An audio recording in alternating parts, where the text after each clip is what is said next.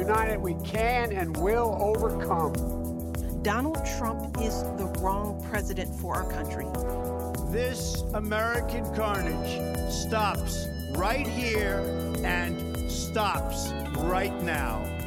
Hello and welcome to Billy Getting By, American Carnage. I'm Chloe Ward, and together with my RMIT colleague Emma Shortis, we are your guides to the next 6 weeks of the US presidential election. A quick word about how this podcast series works. Every week, Emma and I are going to talk about news stories from the campaign trail and beyond that we think deserve closer attention as the US approaches Election Day on November 3rd. We're also going to dive into the history of US elections and presidencies past, and spend some time explaining key aspects of the US political system. This week, Emma and I are talking about the California wildfires and the race for a COVID-19 vaccine. We're going back in time to try to figure out if Joe Biden really would be a New Deal president. And we're also talking about presidential power and its limits.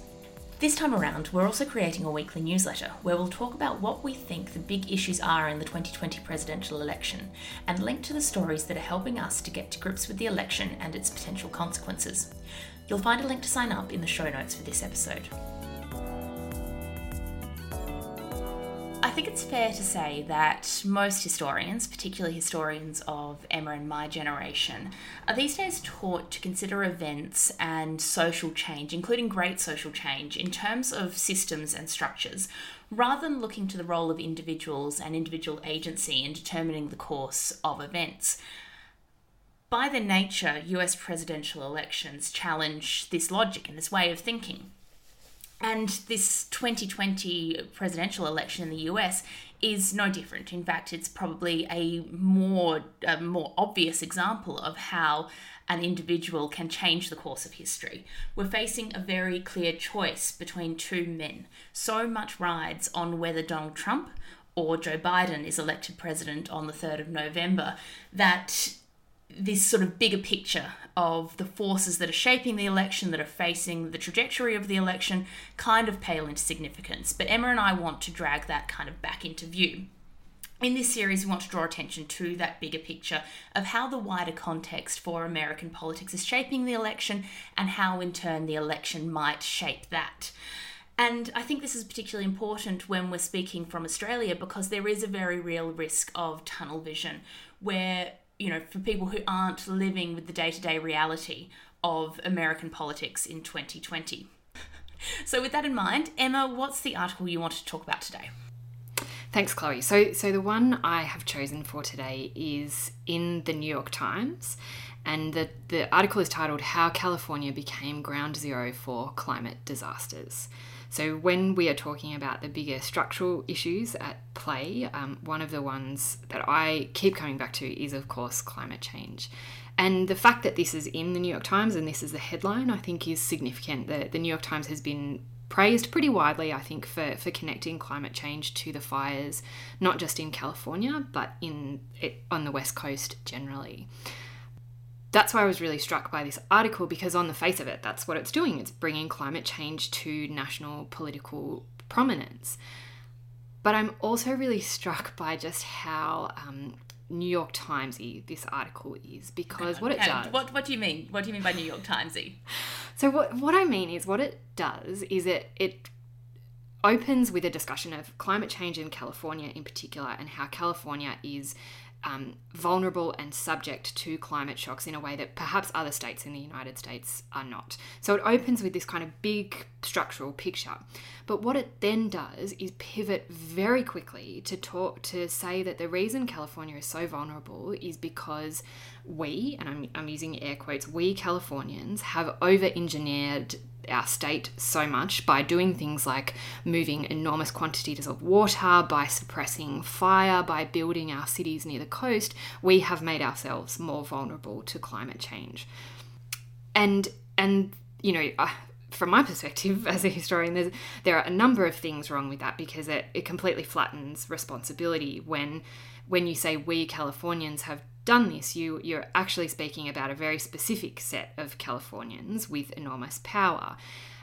And I think connected to that, what it's also failing to do is acknowledge the bigger structural issues at play around the fossil fuel lobby, for example, in American politics, which can be held at least more responsible for this than, you know, a Californian family living on the coast or living near a forest. So there's that, I think, that is really telling. But there's also the fact that none of this is really connected to the 2020 election. So Donald Trump is mentioned in the article around his comments. I'm not sure if you saw, Chloe, where he said that he insisted that actually things were going to cool down. You know, climate change isn't a thing. That's not the reason for these fires. Yeah, it's because we haven't raked the forests. So he's mentioned in that context. But what isn't mentioned is that if Donald Trump is re-elected in November, and just actually having said that, I want to come back to this question because when we say, you know, if Donald Trump wins, if Joe Biden wins, I think one of the things we need to keep emphasizing, Chloe, which again I think mainstream media is sometimes failing to do, is that who actually wins in November may not end up mattering if Donald Trump refuses to leave office, if the United States descends into the farce of a contested election. But, you know, we'll come back to that. There's a lot going on. But so assuming Trump is re-elected, to get back to climate change, that basically closes the door on any kind of climate action in the United States. And, you know, as you said, Chloe, where the United States goes on this, so goes the rest of the world. So that is the kind of critical analysis, I think, that is missing from not just this article. I don't want to just single out this particular article or even just the New York Times. It's in mainstream media generally, which is talking about climate change, but I think isn't talking about it in context and isn't talking about it in terms of political power. I think it's something that goes beyond the media. You mentioned before about how this article in the New York Times is positioning the over-engineering of the California landscape kind of as the result of a collection of individual decisions. It's not then seeing those in light of a structure and seeing what those decisions represent about, you know, what is driving people to move to coastlines, what's enabling that, which is much bigger than an individual's decision to, you know, retire and move to the coast, which I'm sure we'd all love to do if we weren't facing, you know, coastal erosion and the risk of bushfires even here in Australia. But it's interesting because it looks to me like it's a way of deflecting or avoiding blame or apportioning blame where it really needs to go, because that's almost something that's too hard. One thing that's struck me recently, because I've been looking into the politics of climate communication and, you know, this persistent frustration, which we have here in Australia too, about why, and this is typically coming from liberal policy elites, why the greater public doesn't or only very recently has come to understand the reality of climate change and, you know, the peril that we are facing in the coming decades. What I see is a lot of vexed opinion about why ordinary Americans in this case don't understand the science, what we need to educate them better so they can act as responsible citizens in a democracy to elect the officials who will make those changes, which seems a very circuitous way of avoiding those questions of corporate power, but also a way of kind of dismissing the other force in our society that can obtain effective action against climate change, and that's through protest movements, for instance. It's placing a lot of pressure and a lot of the burden on democracy to solve the problem when we probably at this point, you know, 30, 40 years after the science on climate change started becoming very clear, democracy that has consistently failed us on what is, you know, the greatest challenge of our time. What that says to me is that apart from focusing on the forces outside of government and outside of parliaments that are either helping or hindering the cause of reducing global carbon emissions, we need to think about how we can make that democracy more meaningful and restore the connection between citizens and their elected representatives and lawmakers. On that note, Chloe, and perhaps speaking about some of the greatest challenges of our time, tell us, what article have you chosen to speak about? Well, unlike you, Em, I've actually chosen to talk about an article that I really liked. And this was by the historian Adam Tooze in Foreign Policy. And it's about the race for a coronavirus vaccine and also what comes after and the serious challenges that are going to face America and the world as we try to have an effective distribution of a vaccine or multiple vaccine in the months and years to come. The reason I chose this article is not just because I like it, but because I think this is an issue that we don't talk about enough. We really need to be thinking about this very seriously. And it's also one that touches on exactly those issues that I was just mentioning of democracy and also the issue of inequality. Okay, so this is about the international pursuit of a vaccine. But the obvious thing that comes to mind to me is that the United States isn't invested in that international effort, is it? No. So Donald Trump has withdrawn the US from the UN's COVAX program, which is the international cooperative effort to both produce, to manufacture and to distribute a vaccine. And that's, he's not alone in that. China and Russia, it's kind of the usual suspects who have also withdrawn their support from those global efforts. But this touches on an issue which I think has been sort of bubbling up in the media lately, especially as Australia makes its pitch towards obtaining a vaccine. That's the issue of vaccine nationalism, which is the very real and I think quite well judged fear from many people that rich states are going to monopolise supply of any vaccine that does come along in the near future. Yeah, and I think that question of access is playing out in US national politics as well, isn't it? Because Trump is kind of simultaneously promising people, white working class people in particular, that he is going to cut the cost of prescription drugs. But at the same time, he's kind of pouring money into Big Pharma, isn't he? Yeah, and, this is on Donald Trump's part. It's by accident or design. You never quite know with him. It's quite deft electoral positioning, and it's very much about thinking about what's going to maximise his chances of getting a big turnout in his favour on November the 3rd. So, Big Pharma is, to my mind, something of an unlikely hero of the pandemic.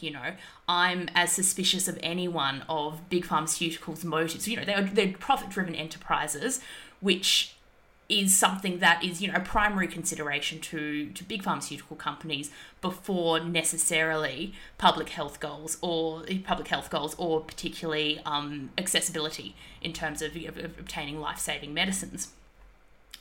But big pharmaceutical companies have had a really interesting role to play in the political dynamics of the pursuit of a vaccine, because the other thing that they want is stability. They want an end to the pandemic as much as anyone else does. So do their financial backers. So it's very much in their interest to have a safe, effective vaccine as soon as possible. But that also means that they are working very hard to guarantee the safety of that. So there was a really interesting moment a couple of weeks ago when I think it was 9 of the leading vaccine manufacturers, leading candidates for a vaccine, they got together and they've made a public commitment not to rush a vaccine to market before it is thoroughly tested for its safety and efficacy.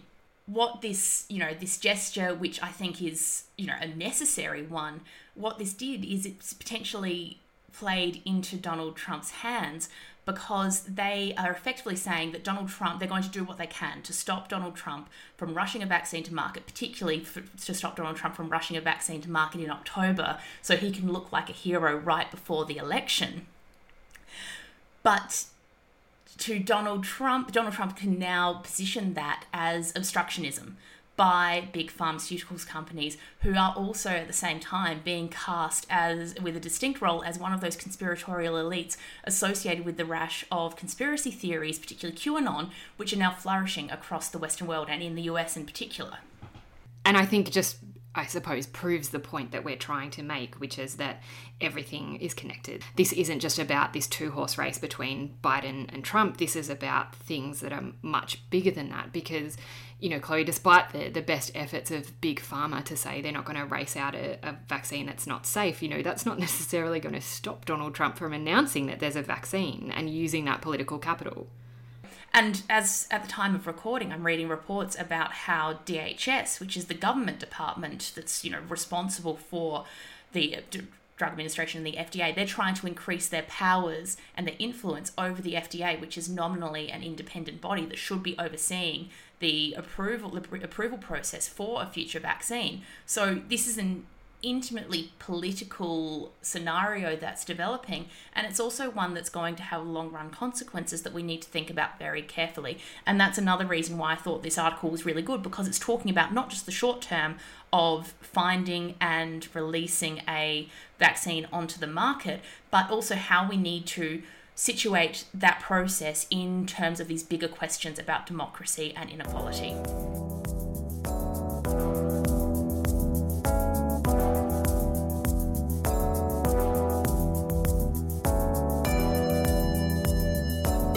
I recognize that the many proclamations from state capitals and from Washington, the legislation, the Treasury regulations and so forth, couched for the most part in banking and legal terms, ought to be explained for the benefit of the average citizen. So the voice you just heard was President Franklin Roosevelt. And Roosevelt has come up already a lot in this 2020 presidential campaign. He's been evoked by President Trump and also Biden, who has said that FDR's New Deal is an inspiration. So Chloe is here today to explain to us FDR's role and how he constructed the New Deal. Yeah, so we do hear a lot about FDR and the New Deal in particular, and this is even going back a few years, and I think probably, and kind of surprisingly, the main source of people's information about the New Deal these days is radical politicians. So people like Alexandria Ocasio-Cortez and Bernie Sanders, who are well known for their advocacy of what's being called a Green New Deal. The point I want to get to is that the Green New Deal is quite different from the New Deal as it was brought into being by Franklin Roosevelt in the 1930s. I was listening to an interview with Joe Biden recently where he said quite explicitly that the New Deal is an inspiration to him. And he said it was an inspiration to him because it is practical and not ideological. And I think, in a sense, he's quite right. So I think that's a really good point to start our discussion of the New Deal, because it was a really practical set of reforms which were responding to what was, in then, America's greatest economic crisis in the stock market crash of 1929 and the Great Depression that followed. And that was quite the economic calamity, wasn't it? Well, until very recently, it was the greatest economic calamity of the modern world. It was the high watermark for economic collapse, and you know, it's something that has only these in the past 6 months been, I think, finally eclipsed by the crash associated with the coronavirus. So we had the October 1929 stock market crash, and that led to what we call the Great Depression, which had a massive impact on the American economy. So by 1933, there were 13 million workers who were unemployed. That's about 25% of the American workforce back in the day. There were 75,000 jobs lost every week for 3 years. So this was a huge disaster. The president at the time, who was in charge at the time of the crash and in the first few years of the Depression, was Herbert Hoover, who had come to office as, you know, as an extremely popular president, but he just wasn't fit to the scale of the task that was in front of him in engineering America's recovery from the Depression. So we get to 1932 and we've got our presidential election. And at this point, basically the presidency was there for Roosevelt to take. So as, you know, on the campaign trail, he made vague promises about how he was going to make things better. Really, I guess he could have promised anything as long as he wasn't promising to make things worse. He ended up in that election, he won a huge share of the popular vote. And very helpfully in that election, the Democratic Party also won majorities in the House and in the Senate, which, as we know, is hugely advantageous for an American president. Yeah, massively helpful. And it was very helpful to FDR. So he'd made vague promises, you said, Chloe. What did he actually do once he'd gotten into office? What the New Deal is most well known for is it was about government intervention. It was about both regulatory intervention and also fiscal intervention. So, but the way FDR approached that was he saw that as the only choice that was available to him. And that was partly because he was scared of revolution. He was scared of what might happen on either side of politics if his government and if federal government in the US continued to fail as it had done for the previous 3 years. So this really wasn't, you know, it was a big program, but it wasn't a radical one. And I think one of the initiatives that FDR took that really shows that is in his setting up of the National Recovery Administration, which basically involved the White House inviting businesses to cooperate amongst themselves to set out new labor regulations and codes. What this ended up doing was massively favouring big business and effectively favouring the creation of monopolies. So that's one example of how this was all from the start sort of tilted towards the interests of capital. And in fact, in May 1935, the National Recovery Administration was actually declared illegal by the Supreme Court. And that was over a dispute about chickens. But I don't think we've got time to go into that. No, but chickens do play this kind of weirdly outsized role in the history, at least, of American economics. But I guess what that sort of points to, at least, Chloe, is that agriculture played a really big role in the New Deal. Yeah, absolutely. And that's certainly, I think, some of the iconic images of New Deal America certainly are about, you know, rolling fields of corn and the huge support and stimulus that was given to the agricultural economy. But again, that favoured the powerful and the privileged. So the agricultural programs of the New Deal, they were all about landowning farmers. And that meant that they didn't do much in terms of helping tenant farmers and sharecroppers. And this is where race becomes really important and, you know, emerges again as a persistent theme and a persistent, you know, problem of American politics, because many of those tenant farmers and sharecroppers were black. So that sort of leads to another point, which is that the New Deal was entirely focused on the economy. It wasn't a political program per se. It was basically uninterested in civil rights. So while some of the New Deal relief programs gave financial assistance to Black Americans, this wasn't a period that really saw any advancement of, you know, either an economic agenda or civil rights. Am I right in thinking that disinterest extended to labour rights as well? Yeah, you're absolutely right there. So I said already that, you know, that a lot of the initial programs were about bringing business on side and allowing, you know, and enabling basically what we would call today a business-led recovery. The other side of that was that FDR pleaded for cooperation from labour and from workers. And he did, you know, at the same time as he was promising a New Deal, he did little to enable labour rights and to enable unionism in particular. And this actually led to significant blowback against him. So in 1934, 1.5 million workers went on strike. And that led quite directly to, in 1935, when FDR had to accept the Wagner Act, which upheld the right to join unions and strengthened unions' ability to negotiate on behalf of workers. So that was definitely a progressive development that came out of the New Deal, but it wasn't something that was necessarily on FDR's agenda from the outset. But I think a lot of that, Chloe, has kind of been lost, I suppose, in more popular memory of the New Deal, which is focused on basically on construction, like giant dams being built and things like that.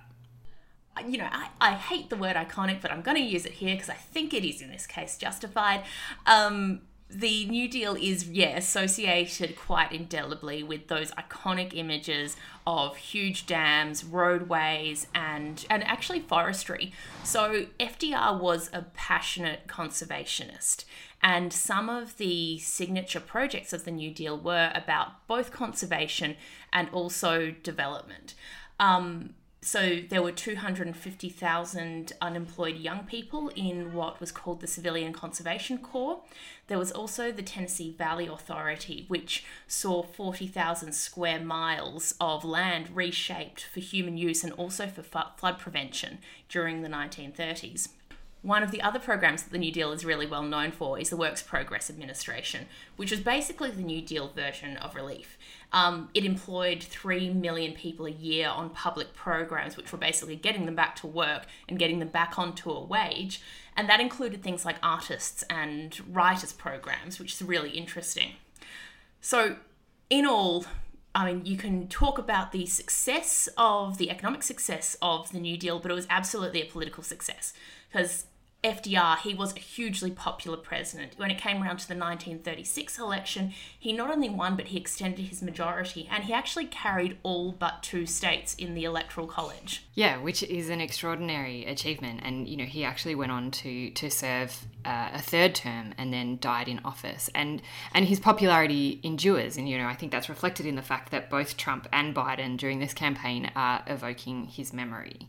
Now, Chloe, I want to just go back though, because you said at the outset that you didn't think the New Deal was a radical program, but hearing about that kind of mobilization, the mobilization of that many people and that much money from the federal government in the US, it does sound kind of radical to me, but maybe that's just in retrospect in light of what's happened since. Yeah, no, I think that's I think that comparative point is really interesting because, yeah, certainly compared to what we see in terms of public investment and public works in the USA, nothing has ever really stood up to the example that was set by the New Deal. When I say it wasn't a radical program, what I'm saying is that the New Deal favoured sectional interests and it favoured the interests of capital ahead of the interests of workers and labour. It didn't confront capitalism. It asked capitalism to work better. In that sense, I think it does set up what has become an enduring theme of American politics and American liberalism in particular. You know, even today we see that American liberals and Americans of the centre, they're always asking capitalism to do better. And to be honest, you know, going right back to the history of the New Deal, I don't know why they're always so surprised by the answer.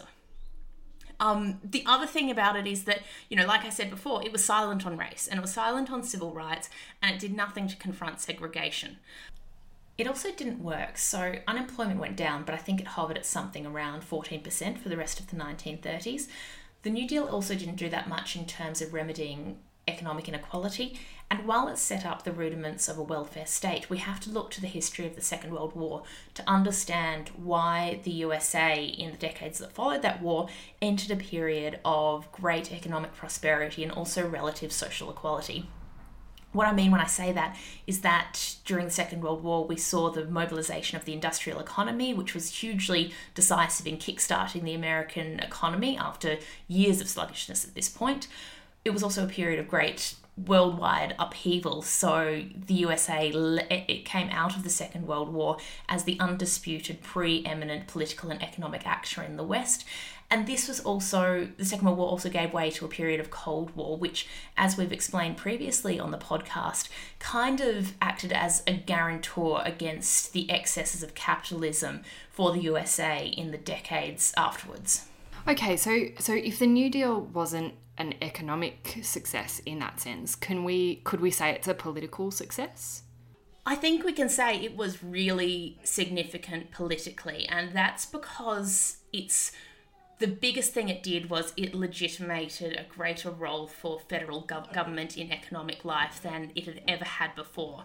And that's something that lasted right through to the 1980s and to Reaganism and Reaganism's demand that government get out of the way of the economy and get out of America, you know, out of American public life. It also set up, you know, a set of stable federal institutions that did make capitalism more accountable and more transparent. And I think in a sense, you know, and this also carries through in popular memory to an extent, this is what I think some of the radical people who are trying to revive the principles of the New Deal, that's what the legacy they're calling on. It introduced Americans to the idea that they had inalienable rights, specifically rights to economic security, and that's something that would continue to influence American life until, you know, the 40 years of neoliberalism that we might hope we're kind of passing out of. And that's the thread that's been picked up, not necessarily by Joe Biden, but by Ocasio-Cortez and Bernie Sanders. And I think the revival of that idea as economic security being one of those integral rights is, alongside things like freedom of speech, which we hear about all the time, is one of the really interesting phenomena that we're seeing at the moment. And I guess that kind of leads me to ask you about the Green New Deal and how different the Green New Deal is to the New Deal, the original deal.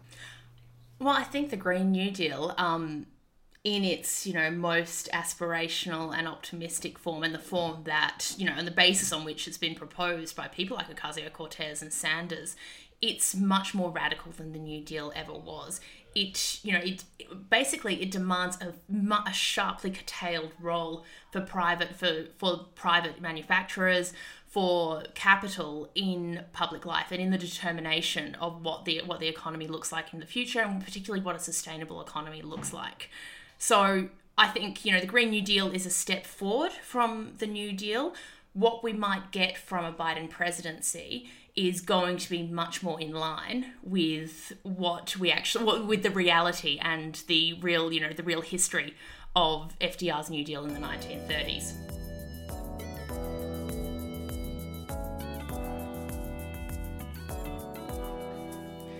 I think that there's kind of a risk in anyone seeking to cover the Trump presidency in great detail, and also looking at a presidential election, that we kind of focus too heavily on the president. And I know to Australian eyes, the president, he's so closely associated with American power and American power in the world. So I thought I'd ask Emma a few questions about the presidency itself, and how much power it has, what those powers are, and where the other centres of power are in the United States. So Emma, could you tell me a little bit about what powers the president actually has? Yeah, sure. So Article 2 of the Constitution lays out those powers, and they're actually, the formal powers of the president are actually very limited, and were deliberately made that way because the framers, I suppose, didn't want to create another monarch. They wanted a leader who was accountable. So in Article 2, the president has basically four main powers. The first one is the power of the executive branch, so to enforce and execute the laws that are passed by Congress. So Congress has the power to make those laws, but the president enforces them. The president has judicial powers to appoint judges. So that's one of the things that Trump has been doing very effectively, but that has to be confirmed by the Senate. So the Senate gets final sign-off on those. The same is true for the next set of powers, which are the powers of foreign policy. So the ability to do things like negotiate treaties, negotiate trade agreements. But again, they can only come with Senate consent. And then the final area of power that the president has is that they are the commander-in-chief of the armed forces.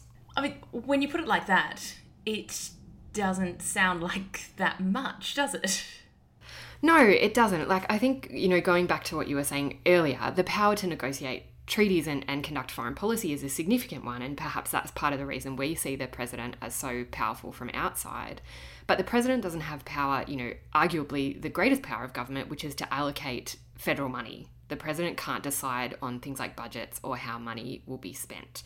So the presidency is, I think, severely limited in that way. Having said that, what I've spoken about are the formal powers of the presidency. And actually what's happened over time is the informal powers of the president have been kind of informally, I guess, expanded. Okay, so what are those informal powers? Well, I think the most obvious example is in that fourth area of power that the president has, in that they are the commander-in-chief of the army. So technically speaking, only Congress has the power to actually declare war on another country. But in practice, previous presidents have...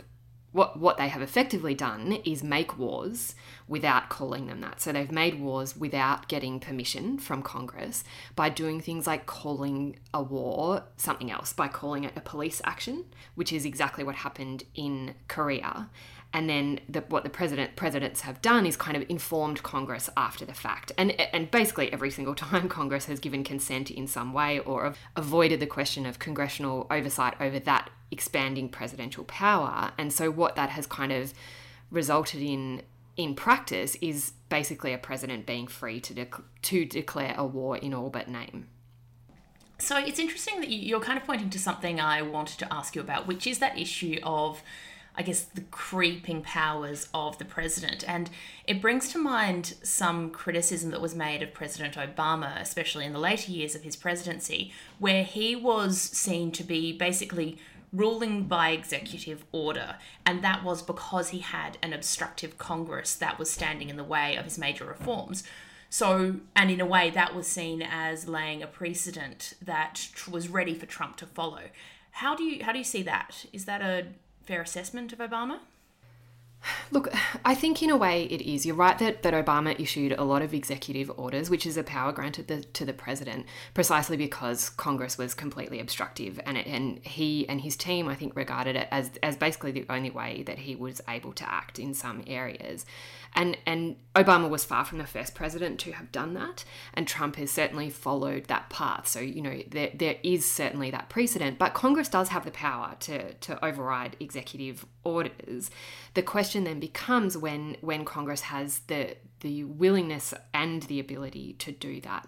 And so what we're kind of talking about is effectively a broken system, a system that is now so constrained that there isn't really a way through that doesn't involve really significant reforms to the nature of the United States government. The other thing I wanted to ask is about where the states fit into this. And the reason I wanted to ask you about that is because obviously we've seen this huge upsurge of protest through the Black Lives Matters movement in the past few months.